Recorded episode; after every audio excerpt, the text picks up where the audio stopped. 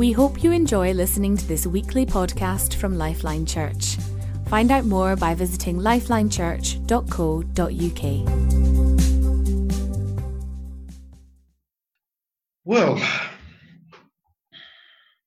there's a lot of things going around uh, on the internet about surviving the lockdown. Uh, and uh, I was tempted to look at uh, something in that realm, Survivor's Guide. And I thought, well, hang on a minute. Um, we're, we're not just survivors. So this morning I'd like to talk about, instead of a survivor's guide, a champion's charter, uh, which is much more appropriate to us. You know, um, God spoke to Moses and then Moses to the children of Israel in uh, in Deuteronomy, and and they were they were kind of worried, moaning a bit, and he said to them, "Look, um, you these these little ones that you're you're complaining about and concerned about the children, actually." These that you say are simply going to be victims, they are those who are going to take over the land. They're the ones that are appointed to fulfill my purpose. And I think that we come into that category. We're not there just to survive or manage or scrape through, but because of what Christ has done, because of what he's done for us, we're there to be overcomers, not just survivors. So let's look a little bit, a few points on the Champions Charter. Things that we can do that are helpful. First of all, you know, I was in the garden the other day and I was watching some ants. Obviously, they're not allowed in my garden, so I was watching them before they had to be exterminated. But I was watching how busy they are, how industrious they are. The Bible talks about this the interesting thing is that there, there's no boss, there's no person overseeing or governing them. That basically, they they have an amazing ability to be occupied. Thinking about that, how important it is for us to be occupied. And as children of the living God, we should ever never have a problem in keeping occupied because we just simply need to say, Lord, what have you got for me today? Who can I bless today? Uh, what task because we're called to be uh, members of the body, functioning members of the body, people who uh, show love through serving. So keeping occupied is very important. Now, sometimes that's uh, that's a project that God gives us to do. Uh, I think uh, I was watching Dawn uh, a few weeks ago, and she had this project. She wanted to bless one of the parents of one of the newborn children, and she was she was knitting and it just wouldn't go right. And I said to her, just throw it away or get someone go buy something in the shop. But no, it, it was something that she wanted to do to express love and care. And uh, I was amazed uh, how often she had to uh, take it to bits and start again because there was a purpose, but she was keeping in that purpose occupied in the purpose of God. The second thing uh, is that we have to, as champions, beware of our thoughts. You know, the children of Israel um, got themselves into real trouble. They were there having escaped from Egypt, having seen an amazing delivery, uh, just the sea opening in front of them. Uh, they saw just amazing miracles and constant miracles. And yet uh, they began to feel sorry for themselves and that they were remembering the, the, cucumbers back in Egypt and yet the fact that they had to make bricks without straw and all the slavery they were in. Feeling sorry for themselves is never was never a good place. Uh, Self sympathy is is not a good place, and they were worried. You could understand they were fearful, even though they'd seen what God could do. The, the problem with pursuing those thought patterns is that it can lead us into a place of negativity. And because of that, because of their worry, because of the wrong things that they were allowing to run through their minds, They even turned against Moses, in, in fact, turned against God's chosen government at that time. I look at it like this I have a little picture that I sometimes describe. Imagine being on a pathway. This is a, a pathway to a sunlit upland. And if I look to the left, I see something of the scenery and the beauty and the brightness. I can look to the right, and there's a deep, dark chasm. And I guess you, like me, we have a choice to make.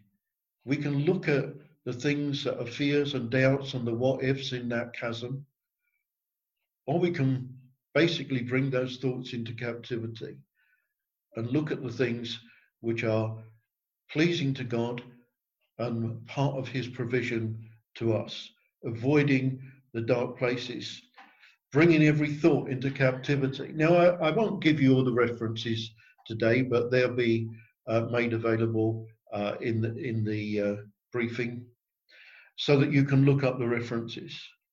Bible says though, whatsoever things are true, honest, pure, good, think on these things. It's an actual thing to do. Third thing is how do we how do we see ourselves? You know, there's a there's a there's a an uncomfortable thing going on. It's particularly gripped the media that, that wants to present us as kind of victims fighting the government. In fact, it seems we were talking the other day that if the if the government's target of 100,000 tests are not met, you feel that the media at the moment would be more rejoicing over that than if it is met this kind of blame culture. There, there's a there's a negativity that wants to present us as as kind of victims instead of the fact that we we have people that God has ordained in government at this time to lead us, and our role is to be praying for them uh, that they might, in this horrendously difficult time, know something of the wisdom of God. So, what do we do? Are we going to be like the children of Israel? Uh, instead of going into the promised land, they say, oh no, uh, we look like grasshoppers in the sight of the enemy. Uh, the enemy hadn't said that. That's just what they had come to in conclusion of their own minds based on fear. Bringing every thought into captivity, not just being the vulnerable, but seeing that we are champions appointed by God for such a time as this. And we also have the comfort that he promises to watch over us. Interesting that verse, he says uh, that, that God watches over us and never slumbers or sleeps. And I thought, I thought slumber was the same as sleep.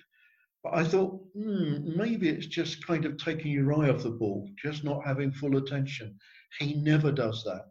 He never slumbers nor sleeps. You know, during this awful time of this terrible virus, where so many people are, are, are suffering, and we're having uh, instruction about what to do, I think this we should do the things that God gives us to do through those who are watching over us. We should take the precautions. We should just be wise and sensible. And after that, we can we can trust God. We're not, it's not just if we're so able to do everything to look after us, because we have one who watches over us, one who never takes his eye off the ball, one who never sleeps. We can trust him. So we're going to go for a few moments into a breakout group. And this is this is how um, I'd like you to spend the time. Talk to one another. How do you share your own personal experience. How do you, what do you do to bring every thought into captivity? You might like to comment on what we've said so far. What has struck you so far? That's that's a perfectly good thing to do because often just sharing it out helps us to remember it. And how do you know what experience have you had when you've just known that God is watching over you? And we just have a few minutes. So again, what do you do to bring every thought into captivity? What has struck you in what we've been listening to so far? And how have you come to know that God watches over you? Breakout groups. Okay. So are we back now? Everybody here? Good. All right, so just looking at other points then of the uh, Champions Charter. So, an interesting thing, talking still about the mind and thoughts, that when we're born again, our minds are not born again. They have to be renewed. In fact, the Bible tells us that we should be transformed by the renewing of our mind. Now, the things that we spoke about before the breakout groups, they're the things that help to renew our mind. The things thinking consciously, intentionally taking our mind to think on things. And of course, the Bible also tells us that we we we change our ways if we concentrate on uh, embracing the Word of God. But it, it, it's a, it's an interesting thing that so much is done for us, but God gives us some things to do. And being transformed by the renewing of our mind means that we work together with Him he gives us the power, we make the choice in order to achieve that. Another good thing to remember in the Champions Charter is that joy produces strength. Now, I'm, I'm sure you you could you could relate to this from experience. There's something something uplifting, something strengthening, something that sort of takes you out of yourself when there's when there's a joyful experience or a joyful occasion, or you just sense uh, and enjoy the, the joy of the Lord, just that which God does when He communes with us. What we don't always realize is the strength for the journey. One of the routes that comes is actually through joy. It's our strength for now. Now, I I kind of like to savor looking forward to some things. I, for example, I, I'm looking forward to the time when we can all be together again, where uh, we can we can hug one another, we can communicate uh, as uh, as we should be able to. I kind of savor that. I'm thinking. Uh, I'm, uh, we, let's have a big party or a big celebration or something like that uh, just just because it would be joyful to do that. And of course, for those of you that are uh, tuning in from overseas, same thing. Uh, you, you, know, just uh, long to, to to to be in that close proximity with you and share again in the good things of God. So, yes, there is a looking forward. There is a saving of the joy, a savouring of the joy to come. But the greatest joy is in his presence. You see, he plans and expects that we would experience joy in his presence. I don't know if that's something that you've been entering into recently, but it's part of God's provision. You know, if you if you love someone, you want to and you naturally bring joy to them. How much more our Heavenly Father, who loves us and has loved us from the very beginning, wants us to enjoy His presence. And the Bible tells us that there is joy in His presence. Number six, uh, I'm not so keen on this one patience. Uh, Bible tells us, and you know, our role is not necessarily, we've never been equipped to understand, but we are equipped to obey. Tribulation works patience. There's something that God has ordained that He works into us that He works out through us when we, in difficult times, actually enter into the ability to exercise patience. Now, everything that He tells us to do, He provides the grace to do it. I think the slight problem I struggle with is I, I'm not even sure sometimes I want patience. I, I want to get on with it. I want to get this done. I want to see this completed. That that's kind of that's what I kind of war against. But there are times when, in circumstances that we can't do anything about, we have to experience patience. And if he says that that's what he works something in us through our exercising of patience and says that's what you should have, that's what you need to be, then he gives us the ability to do that, to be patient.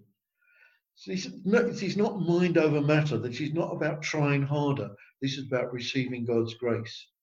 Which brings us into the last one hope.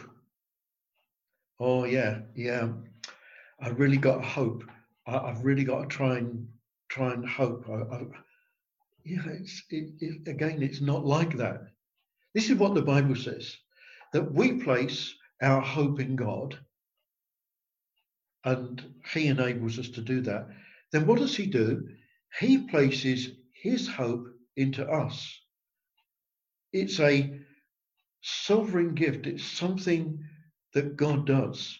He places his hope in us.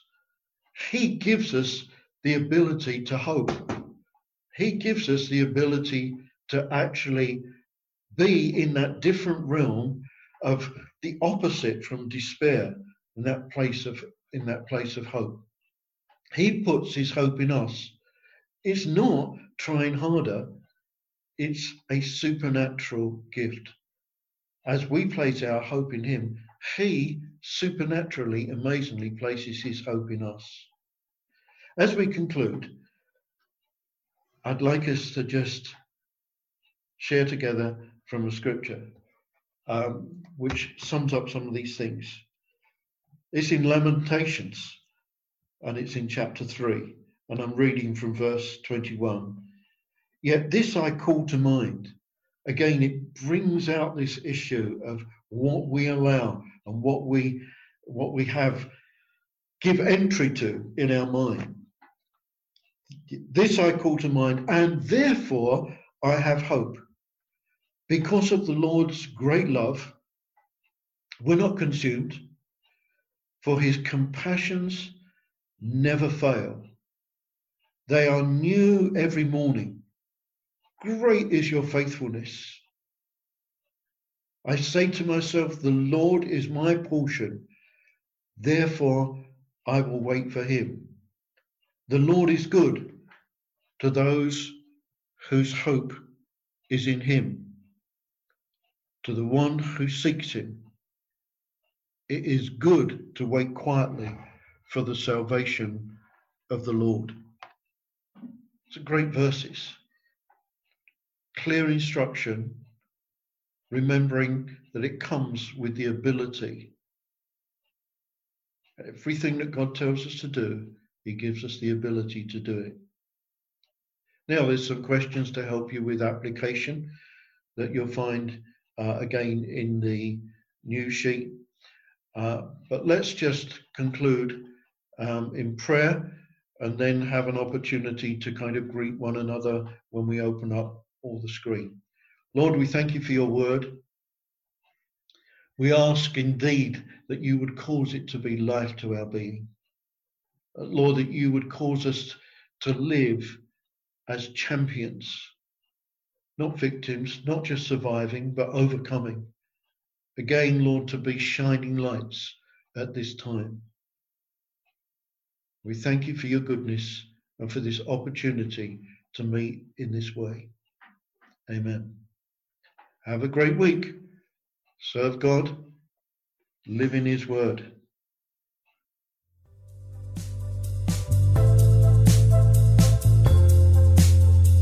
Thank you for listening to this podcast by Lifeline Church. We hope this message has been an encouragement to you. We are a relational church with a passion to demonstrate God's love to one another and our surrounding community in real and practical ways. We believe that God has called us to have an impact on our families, our communities, and our nation. We'd love to connect further with you, so please do visit our website at lifelinechurch.co.uk, on Facebook, lifeline.church.uk, or Twitter at lifelineuk.